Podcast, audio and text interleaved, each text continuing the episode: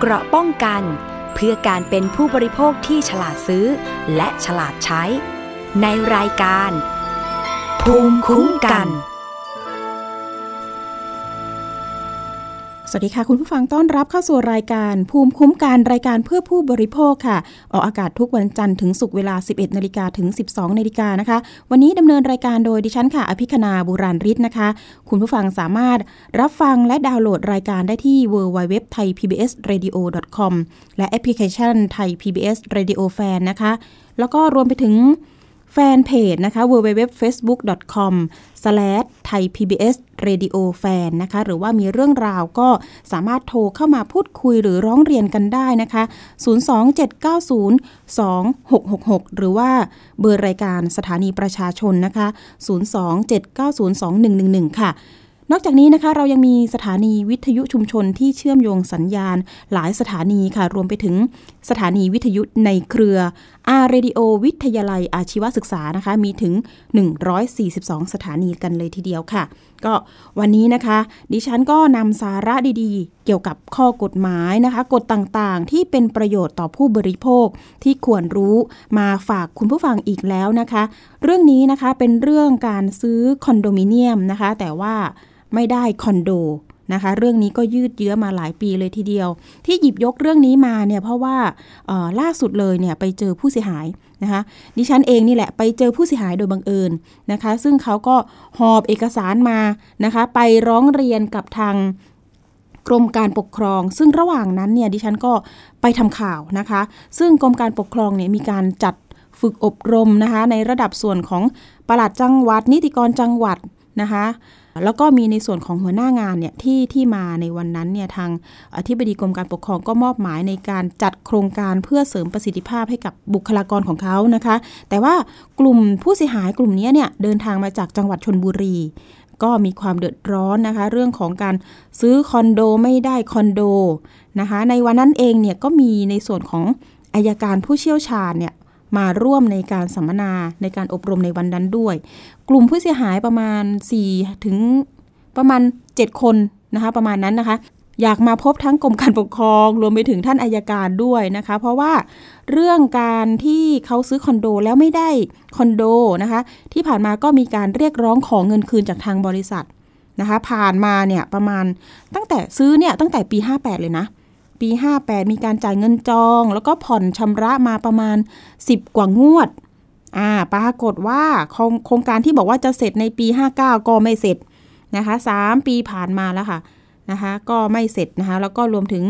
การคืนเงินเนี่ย ก็ไม่ได้คืนในบางกลุ่ม บางกลุ่มมีการไปร้องศูนย์ดำรงธรรมอำเภอศรีราชา นะคะ ก็มีการจัดการไกลเกลี่ยกันนะคะ บางกลุ่มได้เงินคืนแล้วค่ะ แต่บางกลุ่มเนี่ยมีข้อตกลงว่าทางบริษัทเนี่ย จะขอผ่อนชำระคืนเป็นงวดงวดนะคะคนที่เข้าระบบการไกลเกลี่ยเนี่ยได้คืนก็คืองวดแรกนะคะสมมุติว่าข้อตกลงกันเนี่ยก็คือจะคืนให้เจ็ดงวดนะนะคะงวดแรกเนี่ยก็มีการจ่ายนะคะ สมมติอะงวดแรก 20,000 จ่ายค่ะ แต่หลังจากนั้นบริษัทเงียบหายเงียบไปเลยนะคะทำให้ผู้ร้องเนี่ยก็ออกมารวมตัวกันอีกครั้งหนึ่งนะคะ ตอนนี้เนี่ยทาง ประหลัดคนเดิมเนี่ยที่เป็นคนไก่เกลี่ยให้กับผู้ร้องเนี่ยได้มีการย้ายไปทำให้เรื่องเนี่ยผู้เสียหายก็บอกว่าเอ๊ะมันไม่ต่อเนื่องหรือเปล่า แต่จริง ๆ ประหลัดท่านนั้นเนี่ยก็แนะนำให้ไปพบกับอายการแล้วนะคะอายการจังหวัด ก็มีการแนะนำว่าเอ๊ะต้องคนคนนี้จะต้องไปคัดเอกสารเพิ่มเติมนะ คนคนนี้มีภูมิลำเนาอยู่ต่างจังหวัดนะจะต้องไป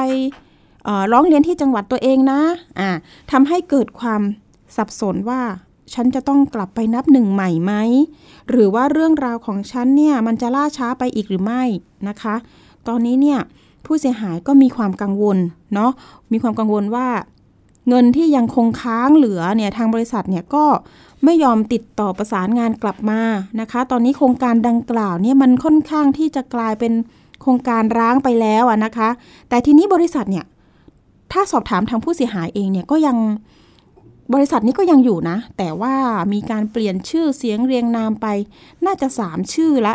นะคะ ทางผู้เสียหายเองจริง ๆ ก็ไม่อยากให้เรื่องมันยืดเยื้อนะคะ ท่านผู้ฟังก็อยากจะให้บริษัทออกมาเจรจาแล้วก็คืนเงิน จะได้ไม่ขึ้นโรงขึ้นศาลให้มันเสียเวลากันไป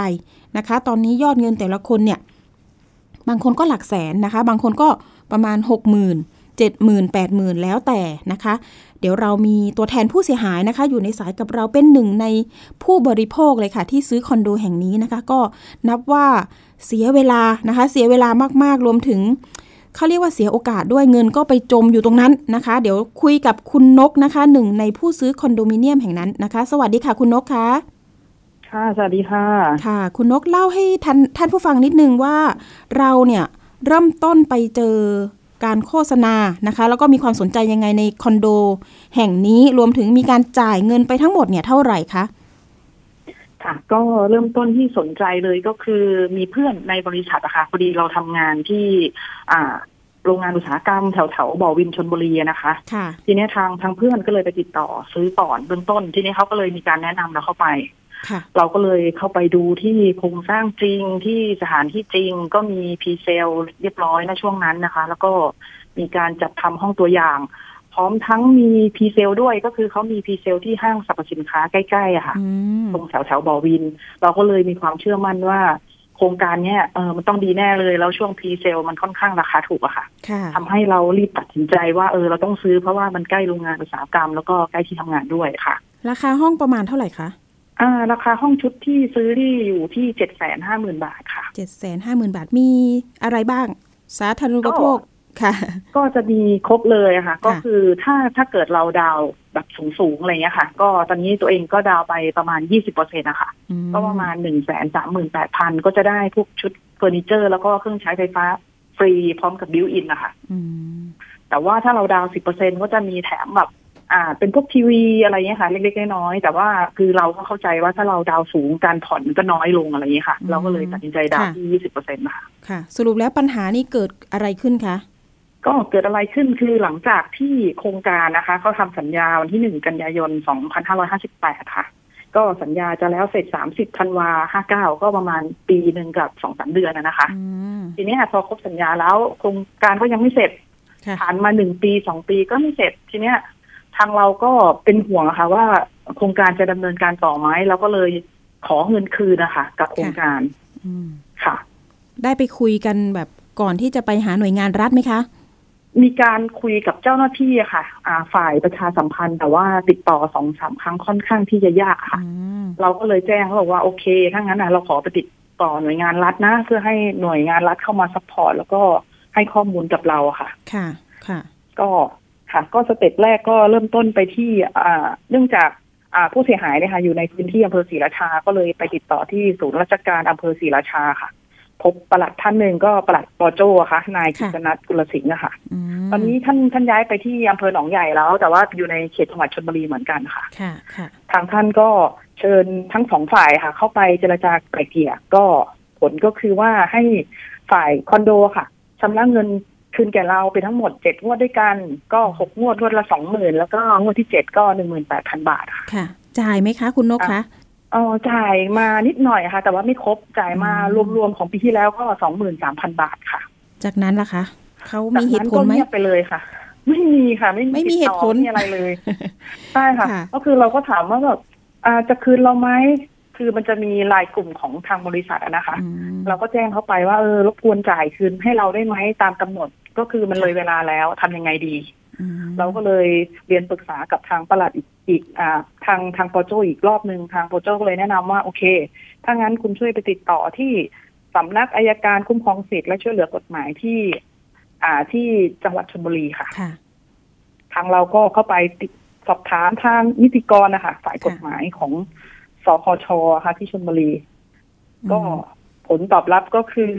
ทางศูนย์ปฏิเสธความช่วยเหลือมา ก็แจ้งบอกว่าเราไม่มีภูมิลำเนาในจังหวัดชลบุรีอะค่ะเขาค่ะให้ข้อมูลแบบนี้มาอืมทีเนี้ย อืมทำให้เราก็แบบว่า อืม จริง ๆ เราอะอาศัยเราทำงานอยู่ในชลบุรีนะแต่ทำไมเราถึงไม่มีสิทธิ์อะไรเงี้ค่ะยค่ะคุณนกทำงานที่ชลบุรีกี่ปีแล้วคะโอ้สิบเจ็ดปีแล้วค่ะอ๋อสิบเจ็ดปีแล้ว ถือว่าคอนโดเนี่ยเป็นเหมือนเป็นบ้านหลังหลังแรกไหมหรือยังไง คอนโดที่ซื้อเป็นอสังหาริมทรัพย์อาคารหลังแรกอืมแต่ณปัจจุบันก็ซื้อซื้อที่ใหม่แล้วค่ะอ๋อซื้อที่หนึ่งแล้วค่ะ ค่ะ ไม่รอแล้วตรงนี้ไม่สร้างแล้วเนาะโอ้รอไม่ได้ค่ะรอไม่ไหวแล้วนะคะทำงานทุกวันใช่ค่ะอืมเพราะว่าเราเราเสียหายแล้วก็เสียเงินค่ะไปกับตรงนี้แล้วทีเนี้ย เราก็จะเสียโอกาสในการเช่าซื้อบ้านไปด้วยค่ะ ค่ะ ตอนนี้ก็คือซื้อที่ใหม่แล้วใช่นะคะค่ะเข้าอยู่เราก็เลยแล้วตัดสินใจเรียบร้อย ใช่ไหมไปคะซื้อที่ใหม่แล้วก็เข้าอยู่แล้วค่ะอ๋อค่ะ ที่ใหม่ไม่มีปัญหาใด ๆ เป็นคอนโดไหมคะหรือบ้าน ที่ใหม่เป็นบ้านค่ะ เป็นอ๋อโครงการเป็นทาวน์โฮมอะค่ะ ของหมู่บ้านอย่างนี้มหาชนแห่งหนึ่งอย่างนี้เราก็ค่นข้ต้องใหญ่ค่ะไปกู้เงินแบงก์มาอีกไหมหรือว่าเงินส่วนตัว อันนี้ก็ต้องไปกู้แบงก์มาอีกอะค่ะอืมทำให้เรามีค่าใช้จ่ายเพิ่มเติมมีคือหนี้แทนสองที่เราแห่งจะได้เงินในส่วนนั้นกลับมาเพื่อค่ะมาเป็นเงินผ่อนดาวน์ในที่อยู่ที่ใหม่ที่เราต้องใช้ใช่ไหมค่ะคะ เราก็เสียโอกาสตรงนั้นไปค่ะ ก็ต้องไปทำเรื่องกู้ใหม่อะอีค่ะกรอบหนึ่งค่ะ ณ ปัจจุบันนี้เนี่ย ติดขัดในส่วนที่ว่าเฮ้ยต้องไปนับหนึ่งใหม่ต้องกลับไปที่ต่างจังหวัดหรือไม่ อันนี้เราจะแบบดำเนินการยังไง เห็นว่ามาปรึกษากับทางอายการผู้เชี่ยวชาญท่านหนึ่งด้วยใช่ไหมคะเขาแนะนำยังไงใช่ใช่ค่ะ ก็คือทางทางปอโจ้ค่ะ ก็จะมีหัวหน้าอีกอีกท่านหนึ่งทำงานที่อธิบดีกรมการปกครองวังชัยยาที่กรุงเทพหลักสี่อะนะคะค่ะทางทางคุณมาโนดโทเนียมอะค่ะ ก็ติดต่อท่านมาทีเนี้ย ท่านก็แจ้งว่ามีทางอายการนะ ท่านหนึ่งมีจัดสัมมนาที่หลักสี่นะ โรงแรมเอบีนาที่ค่ะกรุงเทพวันที่สิบสองอ๋อเชิญผู้เสียหายทั้งหมดเข้าไปไหมเราก็เลยเข้าไปปรึกษากับค่ะอ่าเข้าไปติดต่อทางคุณมาโนดแล้วก็ทางคุณมาโนดก็แนะนำให้รู้จักกับอายการผู้เชี่ยวชาญพิเศษก็คืออ่าอาจารย์นรงค์ศิลสันนะคะค่ะเมื่อวันที่สิบสองที่ผ่านมาเนี่ยค่ะอืมก็พอจะมีทางออกบ้างใช่ไหมไม่ต้องไปเริ่มจากต่างจังหวัดแล้วหรือเปล่า ใช่ใช่ค่ะ ก็คือทางค่ะทางท่านอายการนะคะ แนะนำว่าอ่าเฮ้ยคุณมีภูมิลำเนาในต่างจังหวัดจริง ๆ แต่ว่าคดีแพ่งอะ ตามมาตรากฎหมายเขาบอกว่า ถ้าเป็นภูมิลำเนาอะไม่ใช่ไม่ใช่ตามทะเบียนราษฎร์นะ เป็นผู้ที่อยู่อาศัยและปฏิบัติงานในพื้นที่นั้นๆอะไรเงี้ยค่ะค่ะท่านก็เลยให้คำแนะนำมาว่าโอเค ถ้าอย่างนั้นอะ คุณลองไปติดต่อที่พื้นที่เกิดเหตุนะ คุณอยู่ที่ไหนพื้นที่เกิดเหตุแล้วก็บอกว่าอยู่ตาตำบลบ่อวินอำเภอศรีราชา ท่านก็เลยแนะนำให้ ไปติดต่อที่ศาลแขวงพัทยาค่ะก็ค่ะเป็นเขตพื้นที่อืค่ะมก็ต้องเดินหน้าต่อเนาะแต่นี้นิดนึงค่ะใช่ค่ะคุณนกสำหรับเราเป็นผู้บริโภคเนี่ยเราอยากจะบอกในส่วนที่ว่าเอ่อเราเนี่ยเกิดความเสียหายแบบนี้เนี่ยเราอยากจะให้ทางบริษัทที่ เอ๊ะ ประสบปัญหาทางด้านธุรกิจหรือไม่ มีความรับผิดชอบกับทางผู้บริโภคที่ไว้ใจในโครงการของเขายังไงที่แบบว่า เอ้ยยอมที่จะ จองยอมที่จะผ่อนมาแล้วเนี่ยเราอยากให้คนที่ประกอบการเนี่ยมีความรับผิดชอบต่อผู้บริโภคอย่างไรบ้างคะสิ่งแรกเลยนะคะที่ที่เราอยากให้รับผิดชอบก็คือหนึ่งเนี่ย ถ้าถ้าเกิดคุณไม่ทราบหรือว่าคุณบอกว่าโอเค อันเนี้ย คุณไม่อยากดำเนินธุรกิจนี้แล้ว ก็อยากจะให้คืนเงินในส่วนที่ทางประชาชนหรือทางฉันเองเนี่ยผ่อนชำระไปแล้ว เพราะว่าหนึ่งเนี่ยเราบางคนต้องกู้ยืมเงินมาใช่ไหมคะบางคนเงินเก็บทั้ง ทั้งปีเลย เพราะว่าค่ะมันค่อนข้างเยอะอะค่ะค่ะ หลายบาทอยู่เหมือนกัน แล้วก็เราก็ทำงานเหนื่อยด้วย แล้วก็ส่วนที่สองก็คือว่าทางทางบริษัทที่สร้างคอนโดเนี่ยค่ะเขามีประกอบธุรกิจค่อนข้างหลากหลาย เราก็เลยบอกว่าคุณน่าจะมีเงินที่ทำที่ทำกิจการหรือว่ารับเงินจากเราแล้วไปประกอบกิจการค่ะอย่างอื่น แล้วเกิดผลกำไรกลับมา แล้วก็น่าจะจ่ายคืนให้กับเราผู้เสียหายคืนนะคะ น่าจะได้ใช่ไหมคะ ตอนนี้ใช่ค่ะถ้านับคือคือเราวันเวลามีความหวังแล้วอยู่ยืดเยื้อกันมากี่ปีแล้วคะจริง ๆ ก็ซื้อคอนโดตั้งแต่ปีห้าแปดแล้วค่ะหนึ่งกันยาห้าแปดปีนี้ปีหกหกสิบสามใช่ไหมคะอืมใช่ค่ะ ก็รวมๆสี่ปีอะค่ะค่ะโอ้โหที่มีปัญหาอยู่อืมค่ะ แล้วดอกเบี้ยที่เรากู้มานี่ก็คือ เดินไปเรื่อยๆไหมคะดอกเบี้ยเงินกู้ไหม ดอกเบี้ยที่ดอกเบี้ยที่เรากู้มาคือ คือเนื่องจากเราเราเงินเก็บส่วนตัวค่ะอ๋อไป เราก็เลยค่อนข้างซัพพอร์ตหน่อยแต่ว่าอืมมันจะติดตรงที่เราต้องมากู้เงินแล้วซื้อบ้านหลังใหม่ แล้วก็ต้องค่ะมาจ่ายดอกเบี้ยบ้านหลังนั่นใหน่ะม่สินะคะที่เป็นภาระของเราอยู่ทุกวันนี้อืมค่ะ ก็จะเป็นในก็ลัทำกษให้ณะเราแบบค่ะใช่ค่ะทำให้เราแบบซ้ำซ้อนนะคะ คือค่ะหนึ่งเราเราไม่ได้จ่ายเงินดอกเบี้ยณส่วนนั้น แต่เราต้องมากู้ที่อื่น แล้วเราต้องมาจ่ายที่อื่นอืมผลสรุปก็คือเราก็ขาดทุนอยู่ดีอะค่ะ ขาดทุนที่เราไม่ค่ะได้เงินตรงนั้นมาใช้จ่ายค่ะ และตอนนี้เองยังติดต่อบริษัทได้ไหมคะเนี่ยติดต่อบริษัทได้ไหมติดต่อในในทางทางจะมีไลน์ไลน์กรุ๊ปของบริษัทนะคะแล้วก็ติดต่อไปทางนั้น เพราะบางทีโทรไปที่สำนักงานใหญ่แล้วก็ฝ่ายประชาสัมพันธ์หรือว่าพอบริอ่าโอเปอเรเตอร์ก็บอกว่าติดประชุมตลอดอะค่ะอ๋อก็ไม่ไม่ไม่ไม่ว่างตลอดเลยค่ะค่ะค่ะ ก็เป็นอีกหนึ่งในส่วนของผู้บริโภคที่เจอปัญหาซื้อคอนโดไม่ได้คอนโด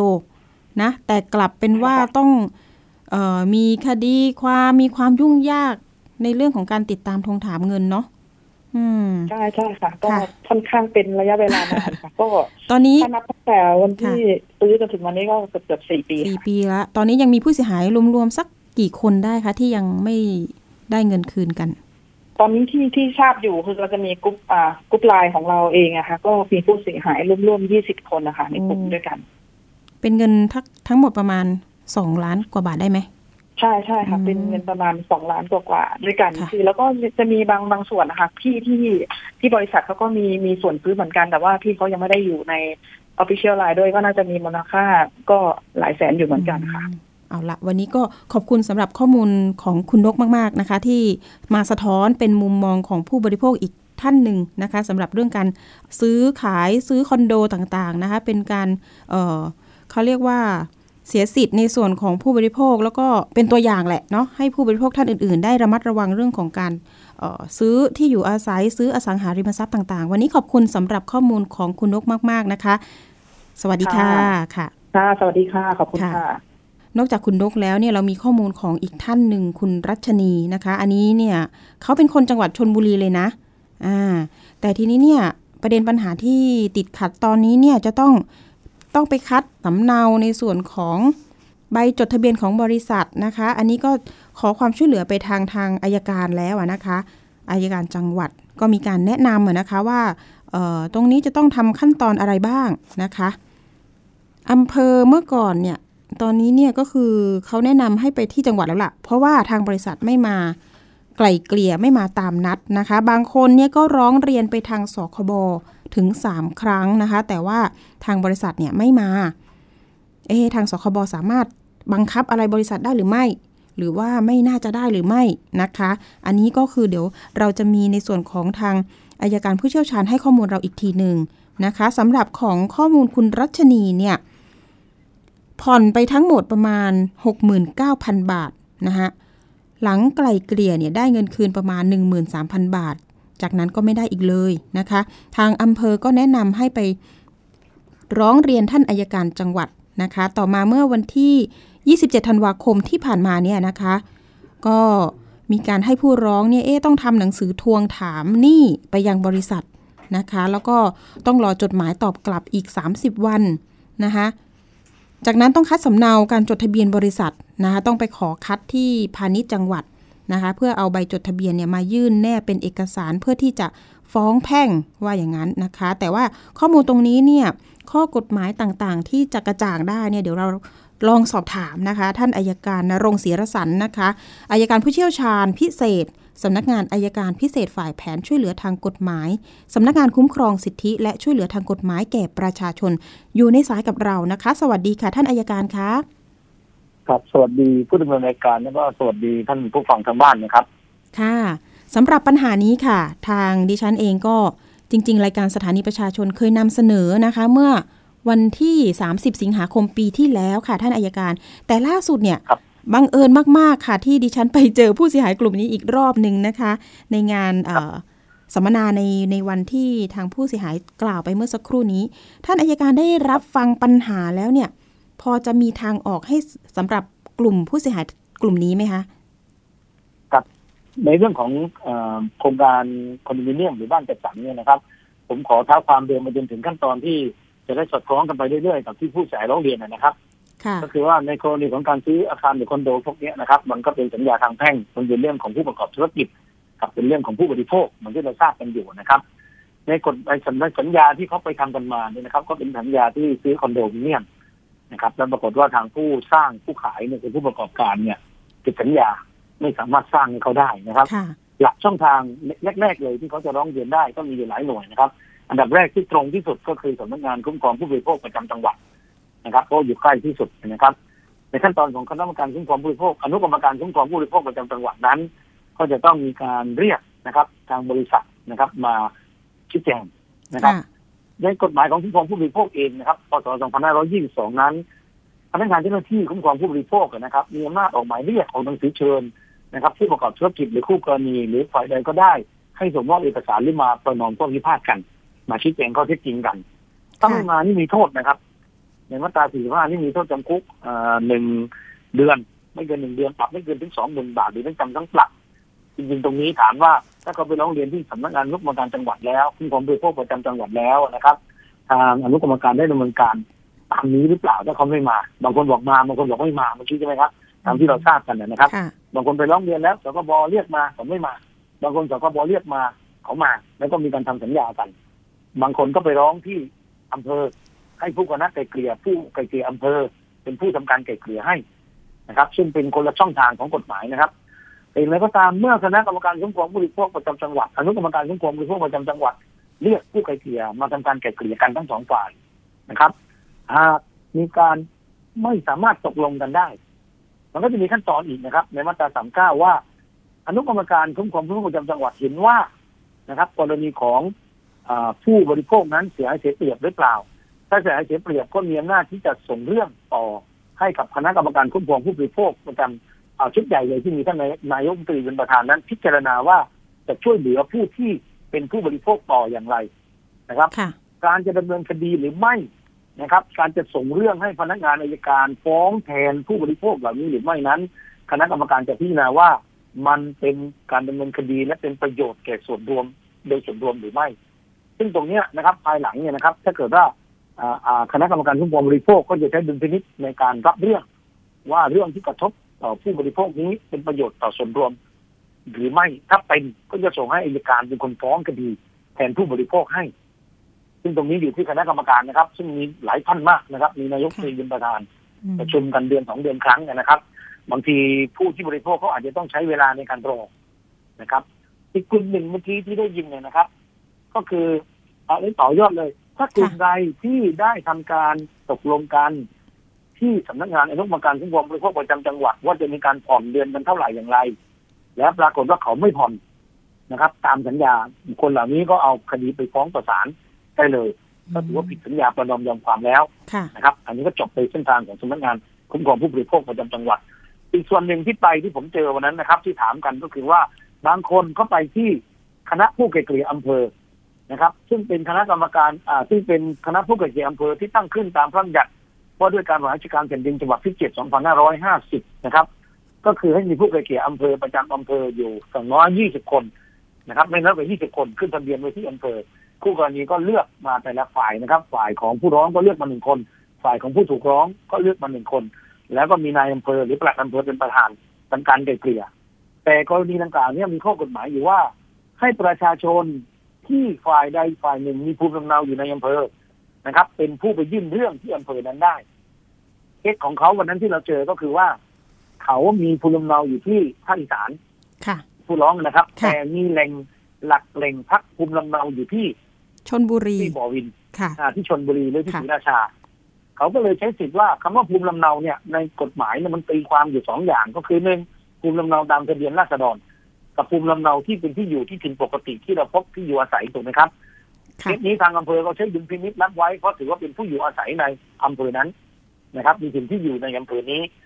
ปรากฏว่าทางนี้ก็มาทำสัญญายอมกับผู้บริโภคนะครับทำสัญญายอมเสร็จปรากฏว่าไม่ส่งตามงวดที่ตกลงกันตามกฎหมายระเบียบของราชการแผ่นดินฉบับนี้เขาบอกว่า เมื่อมีการทำสัญญายอมกันที่อำเภออย่างนี้แล้ว หากคู่กรณีฝ่ายใดฝ่ายหนึ่งผิดสัญญา ให้ไปยื่นคำร้องต่อพนักงานอายการ ก็คือพนักงานอายการคุ้มครองสิทธิ์ในจังหวัดนั้นแหละเป็นคนยื่นคำร้องนะครับปรากฏท่านอายการก็ไปตีความนะครับ ไปตีความว่า เอ้ยสองคนคู่กรณีคนเนี้ยผู้ประกอบการก็มีทะเบียนนิติบุคคลอยู่กรุงเทพผู้ร้องที่เป็นผู้บริโภคมีทะเบียนบ้านอยู่ภาคอีสานไม่น่าจะเข้านะครับท่านจะแนะนำให้ไปแนะนำที่ต่างจังหวัดถูกไหมครับตรงนี้ก็เป็นดุลพินิจกันอยู่สองกลุ่มว่ามองตีความกฎหมายต่างกัน แต่ก็ไม่เสียหายอะไรนะครับ เพราะ สัญญายอมที่ทำกันไว้ แม้จะยื่นคำร้องต่อศาลให้ออกหมายบังคับคดีตามที่ดำเนินการไปแล้วครึ่งหนึ่งนั้นยังไม่ได้ก็ไม่เป็นไร สัญญายอมยังมีผลอยู่ ไม่ต้องสืบพยานกันใหม่ เอาสัญญายอมนี้ไปดำเนินการต่อได้ ถือเป็นสัญญายอมที่ไม่เสียหายนะครับ ยังดำเนินการต่อได้ผมก็มาถามอีกหลายท่านนะครับ บางคนก็ยังไม่ได้ยื่นคำร้องต่อใครเลยนะครับ บางคนบอกไปติดต่ออนุกรรมการคุ้มครองผู้บริโภคประจำจังหวัด เขาบอกว่าให้มายื่นที่กรุงเทพเพราะผู้ถูกร้องอยู่กรุงเทพนะครับบริษัทอยู่กรุงเทพตัวคุณเองอยู่อีสานก็เกี่ยงกันเรื่องภูมิลำเนาอยู่อย่างเงี้ยนะครับ ผมก็เลยมาดูว่าเมื่อกลุ่มสามกลุ่มเนี้ยเจรจากันที่สคบก็มีเจรจากันที่อำเภอก็มีเจรจากันที่สคบอยู่ระหว่างเจรจาอีกสองสามครั้งซึ่งเขาก็ลำบากมากในการเดินทาง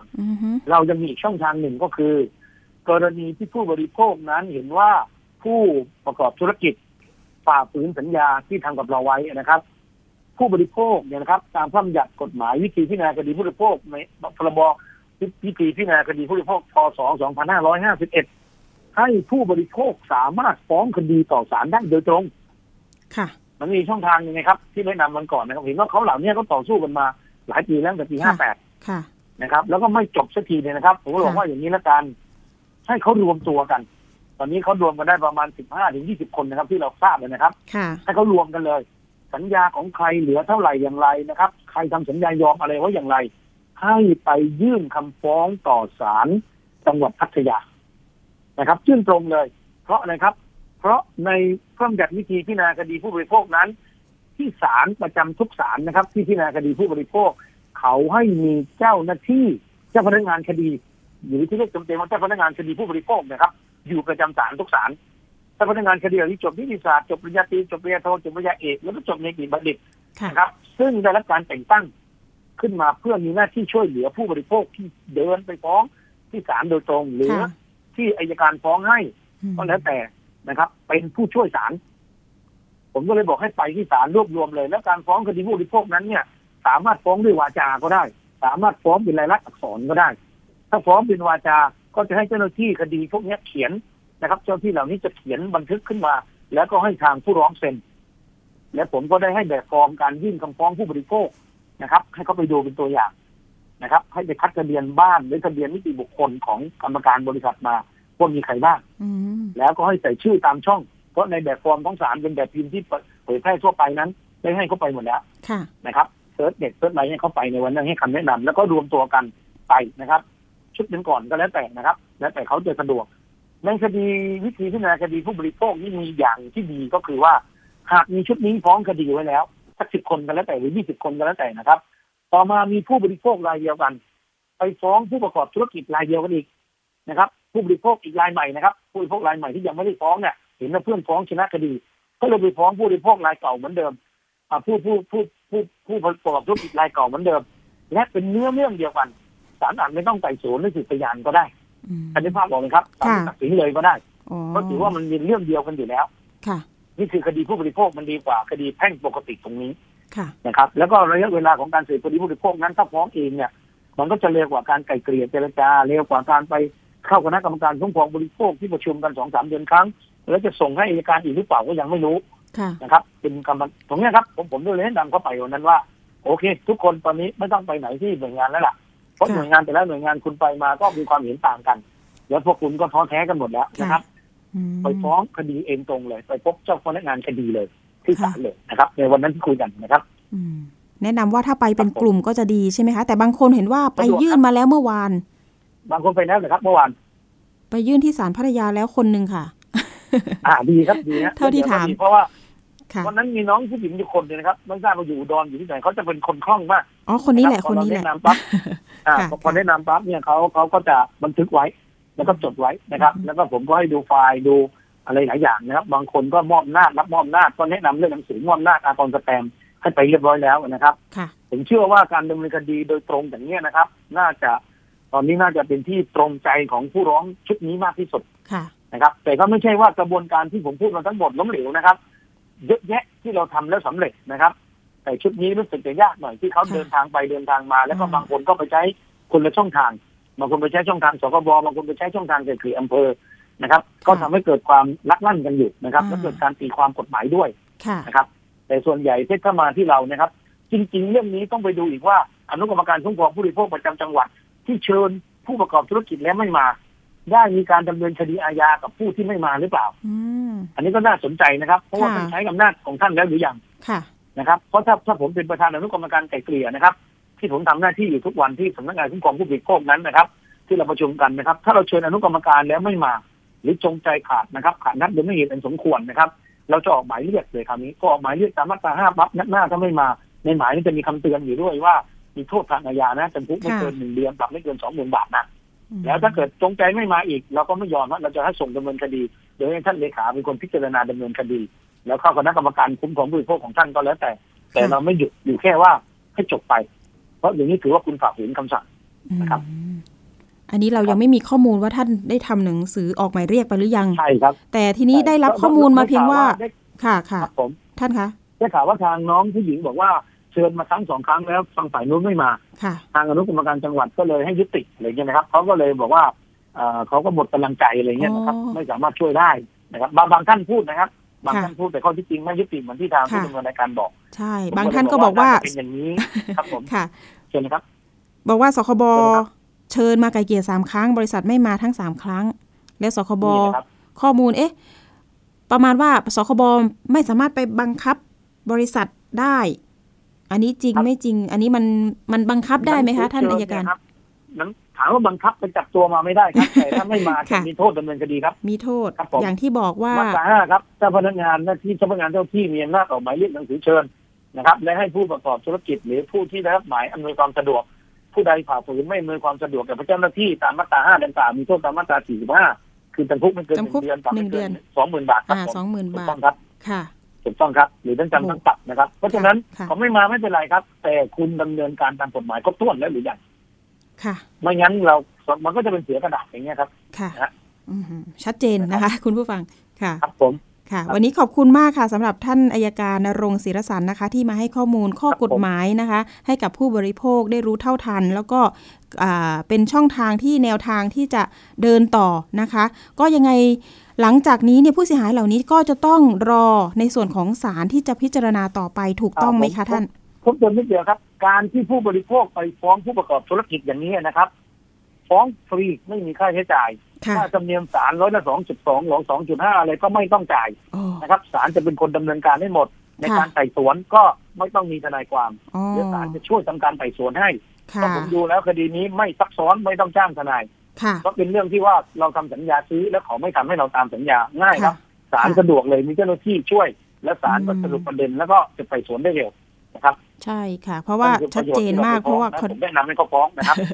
ค่ะคอนโดก็ไม่สร้างเลยตอนนี้ทิ้งไปแล้วทุกใช่ครับใช่ครับเอาละก็ครับขอบคุณค่ะสำหรับในช่วงนี้ท่านอายการนรงครัค์บศิรสันนะคะ ขอบคุณมากๆค่ะ ครับผมครับสวัสดีครับค่ะสวัสดีค่ะรับสวัสดีครับอายการนรงค์ศิรสันนะคะอายการ ผู้เชี่ยวชาญพิเศษนะคะสำนักงานอายการพิเศษฝ่ายแผนช่วยเหลือทางกฎหมาย โอ้นี่ก็ท่านก็ให้ข้อมูลได้หลายด้านเลยนะคะ ก็อันนี้เป็นประโยชน์แหละนะคะสำหรับท่านผู้ฟังที่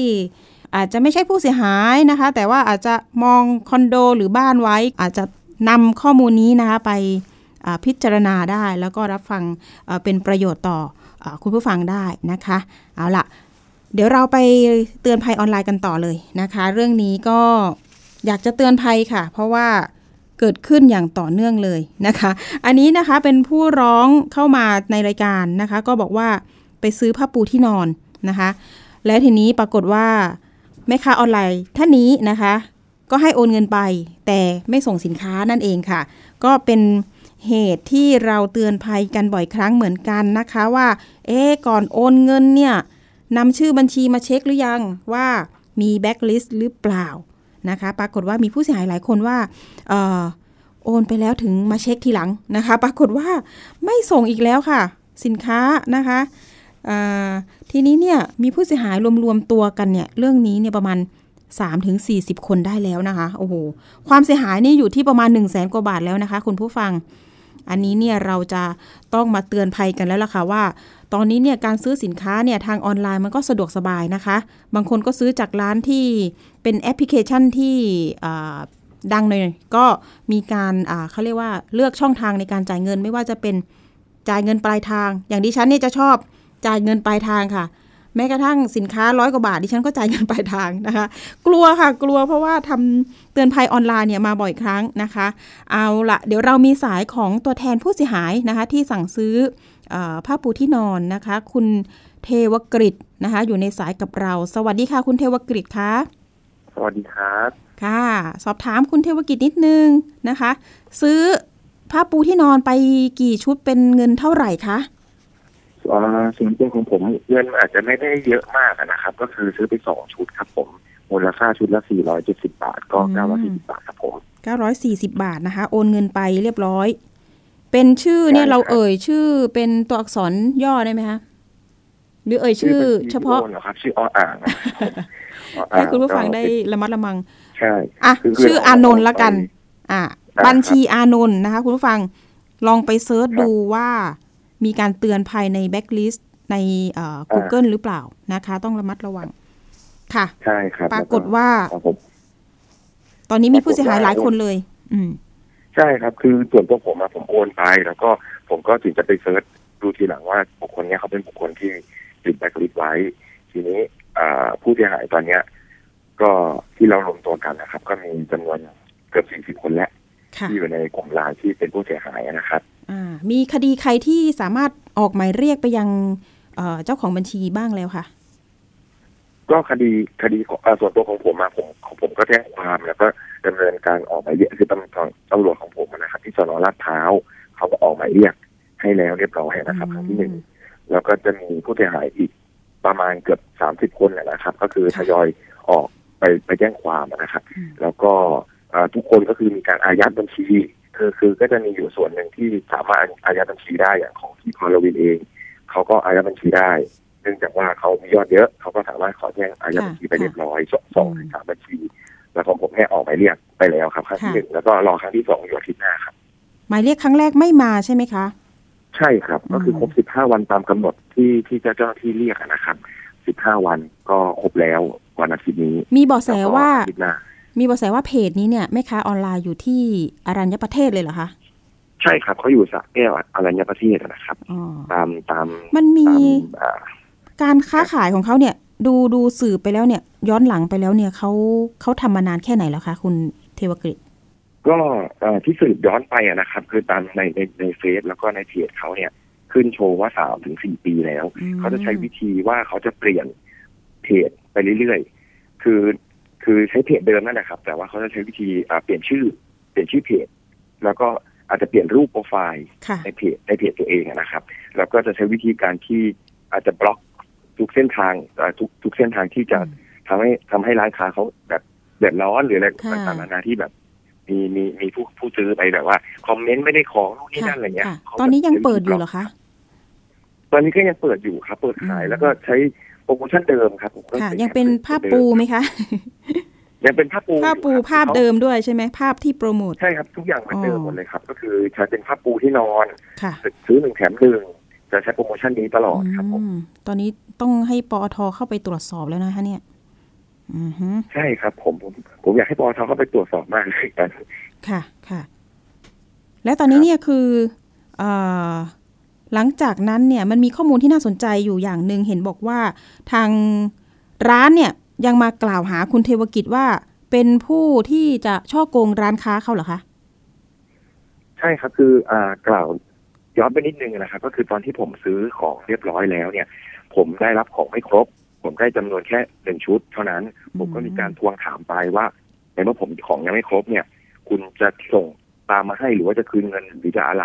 เขาก็มีการแชทบอกว่าคือเขาส่งเขาก็บอกว่าเขาส่งของครบ แต่ผมมีหลักฐานอ๋อเขาส่งให้เขาดู ทีนี้ค่ะเขาบล็อกเขาบล็อกผมหนีหนีหนีผมไป ผมก็เลยไปโพสต์หน้าเพจหน้าเพจเขาว่าช่วยกรุณาส่งของให้ครบด้วยเรายังได้ของไม่ครบค่ะ อ่าเขาก็บล็อก บล็อกบล็อกเฟซผมไปเลยค่ะทีนี้เขาก็เอา crop หน้าหน้าเฟซผมอะนะครับ ที่มีรูปรูปโปรไฟล์ผม เอาไปโพสต์หน้าเพจของเขา แล้วเขาก็พิมพ์เข้ามาเป็นข้อความเลยว่าบุคคลนี้เป็นบุคคลที่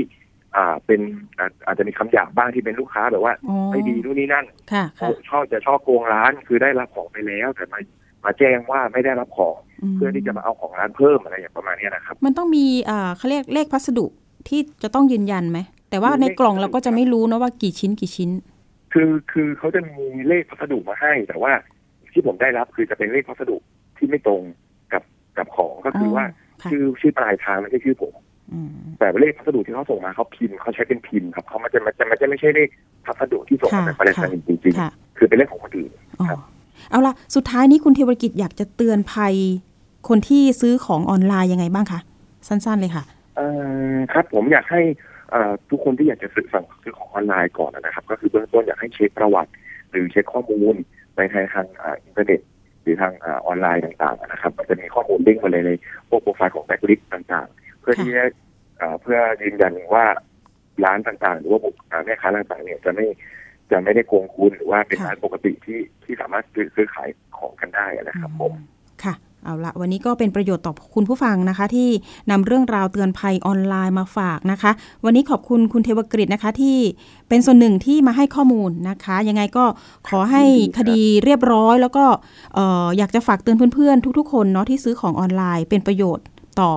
เออคนอื่นๆด้วยนะคะ วันนี้ขอบคุณนะคะสำหรับข้อมูลนะคะ คุณเทวกฤตครับได้ครับค่ะขอบณสวัสดีมากค่ะรับสวัสดีครับ ทุกอาทิตย์นะคะ เราจะมีเตือนภัยออนไลน์มาฝากคุณผู้ฟังด้วย เพื่อที่จะเตือนกันให้เป็นประจำเลยแหละนะคะ ว่าทุกวันนี้เนี่ยมันมีการออหลอกลวงแบบนี้เนี่ยอย่างต่อเนื่องนะคะ แล้วก็มีผู้เสียหายเนี่ยสูญเสียเงินเนี่ย100 บาทก็มีค่านะคะ แล้วบางคน 100 บาทไม่อยากจะ ไปแจ้งความหรือเป็นคดีเนี่ยมันก็ทำให้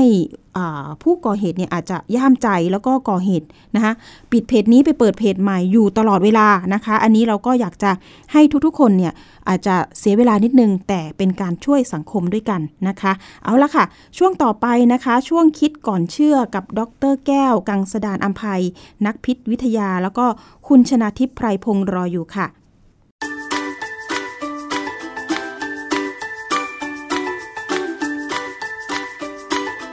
ช่วง คิดก่อนเชื่อ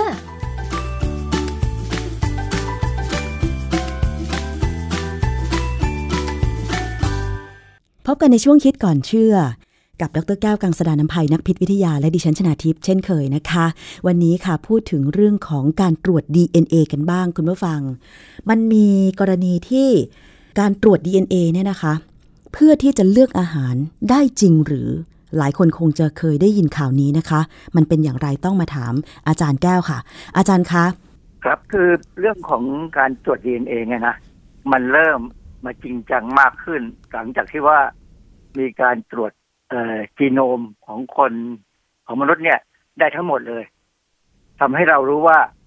จีโนมหรือยีนของมนุษย์เนี่ยค่ะมันประกอบกันยังไง มีองค์ประกอบที่เป็นลำดับของที่เราเรียกว่า นิวคลีโอไทด์หรือเบสเนี่ยเป็นยังไง คือข้อมูลตรงเนี้ยมันเหมือนรหัสพันธุกรรม ที่จะบอกว่าคนแต่ละคนเขาจะเป็นยังไง ความจริงเนี่ย เราดูจากลักษณะของคนที่แสดงออกในปัจจุบันนี้ก่อน แล้วเมื่อเราวิเคราะห์จีโนมได้เนี่ยทำให้เรามองย้อนหลังไปได้ว่า ที่เขาเป็นอย่างเนี้ยเพราะพันธุกรรมเขาเป็นอย่างนี้แหละรหัสพันธุกรรมเขาเป็นอย่างนี้นะฮะค่ะเอ่อที่สำคัญคือเขามองต่อไปว่า ถ้าเราสามารถดูความสัมพันธ์ของจีโนมกับลักษณะทางพันธุกรรมที่แสดงออกได้เนี่ยและถ้ามันเป็นลักษณะพันธุกรรมที่ไม่ดีเช่นเป็นโรค ไม่ว่าจะเป็นเบาหวานพันธุพันธุกรรม หรือว่าจะเป็นโรคที่เกี่ยวกับความซึมเศร้า อะไรก็ตามเนี่ยนะค่ะถ้าเรารู้นะว่ามันชัดเจนว่ามันใช่แน่เราสามารถจะแก้ไขได้ในอนาคต ซึ่งปัจจุบันนี้ เครื่องเครื่องมือในการแก้ไขมีแล้ว ก็คือที่เราเรียกว่า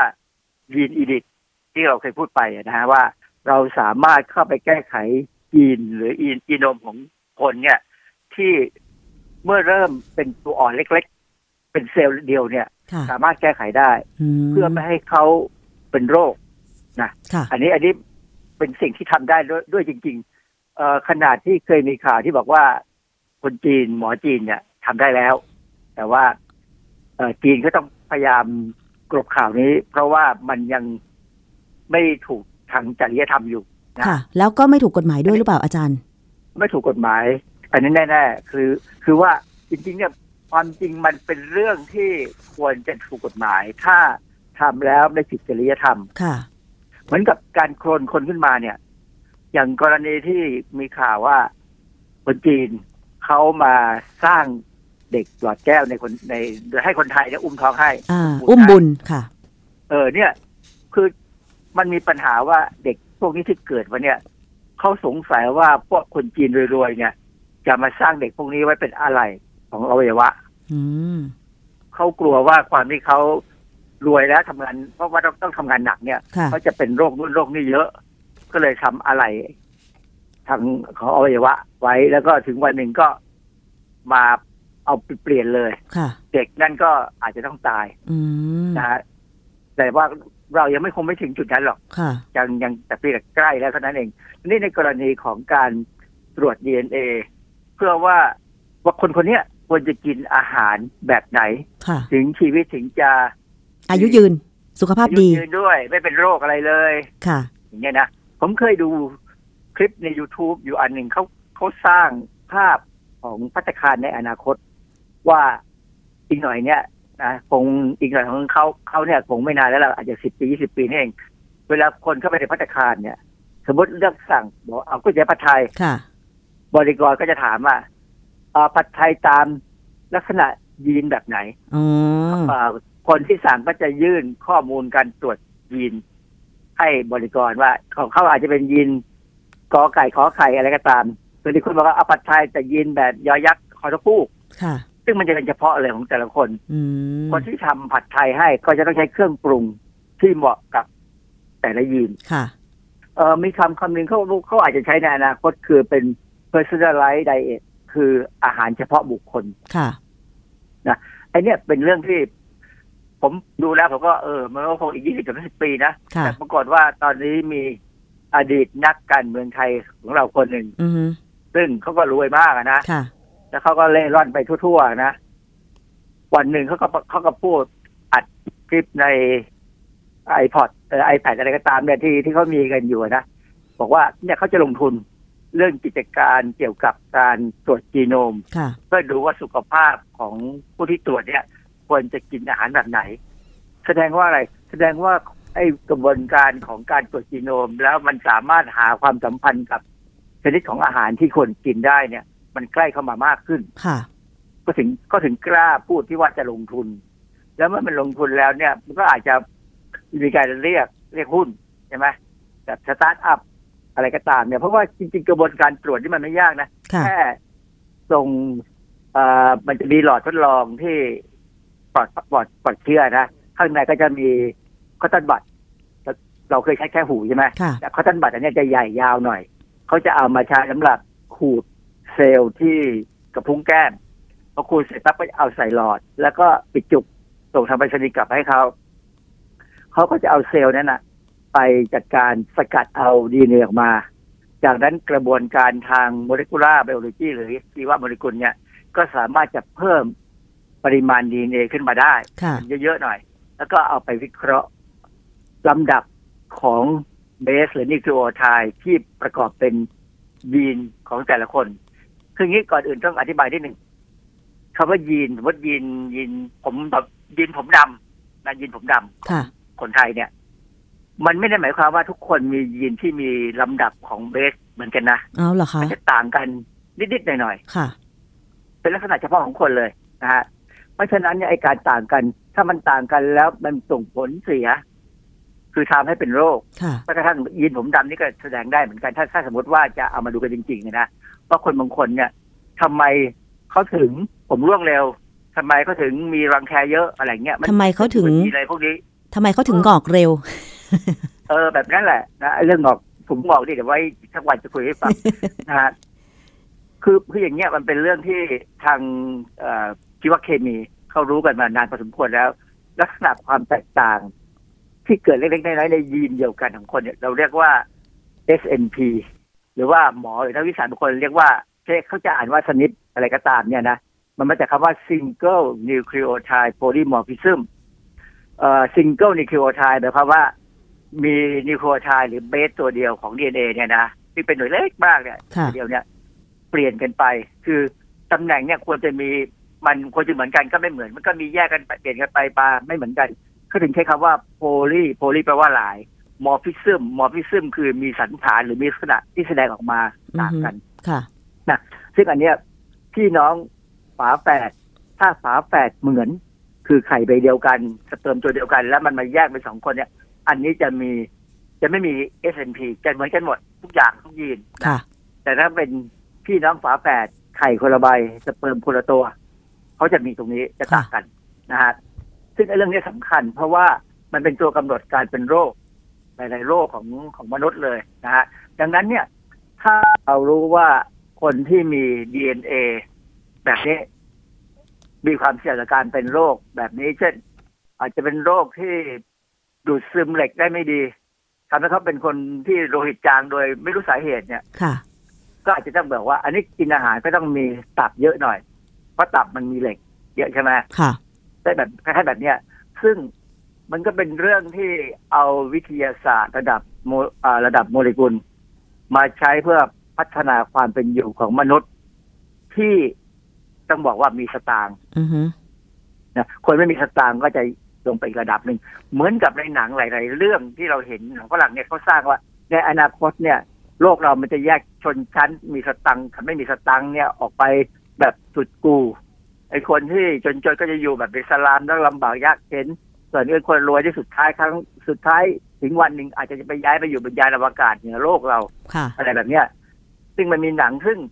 สร้างภาพกันคือไม่ได้สร้างภาพว่าอนาคตเราจะดีเลยนะค่ะสร้างภาพว่าอนาคตเราจะมีคนที่ดีขึ้นกว่าสบายขึ้นเนี่ยแค่น้อยนิดส่วนคนส่วนใหญ่จะลำบากค่ะ และนั่นก็คือช่วงคิดก่อนเชื่อนะคะ ฟังกันถึงแม้ว่าจะเป็นงานด้านวิทยาศาสตร์ แต่ว่าพอนำมาอธิบายให้เราเข้าใจได้ง่าย ๆ แล้วก็ทำให้นึกไปถึงว่าเดี๋ยวต่อไปในอนาคตเนี่ย ชีวิตมนุษย์เราจะเป็นอย่างไรนะคะ ติดตามกันได้ในรายการ ภูมิคุ้มกันรายการเพื่อผู้บริโภคค่ะ เพราะเราทุกคนคือผู้บริโภคนะคะ นอกจากฟังสด ก็ยังสามารถดาวน์โหลดไปฟังย้อนหลัง หรือว่าถ้ามีสถานีวิทยุแห่งไหน ต้องการเชื่อมโยงสัญญาณนำรายการภูมิคุ้มกันและรายการอื่น ๆ ที่ผลิตโดยทีมงานไทย PBS Podcast หรือไทย PBS Radio แล้วล่ะก็ยินดีเป็นอย่างยิ่งนะคะ เข้าไปที่ Facebook ของเราค่ะ facebook.com/thaipbsradiofan แล้วก็ส่งข้อมูลการเชื่อมโยงมาถึงเราได้นะคะ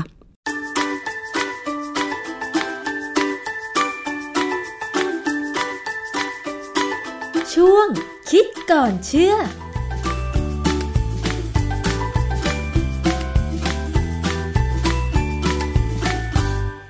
ค่ะ อันนี้ก็เป็นข้อมูลนะคะ ในช่วงของช่วงคิดก่อนเชื่อก็เป็นประโยชน์สำหรับคุณผู้ฟังทุกๆทท่านนะคะ รวมไปถึงข้อมูลดีๆนะคะ ที่ดิฉันจะนำมาฝากไม่ว่าจะเป็นเรื่องข้อกฎหมายต่างๆนะคะสำหรับผู้บริโภคที่ควรรู้นะคะ ไม่ควรพลาดนะคะ อันนี้ก็เป็นประโยชน์นะคะหลาย ๆ ด้านนะคะ ไม่ว่าจะเป็นเตือนภัยออนไลน์ รวมถึง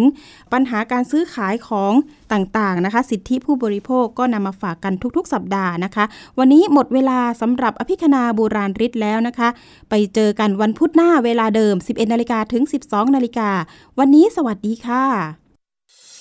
ติดตามรับฟังรายการย้อนหลังได้ที่เว็บไซต์และแอปพลิเคชันไทย PBS Radio ไทย PBS ดิจิทัล Radio วิทยุข่าวสารสาระ เพื่อสาธารณะและสังคม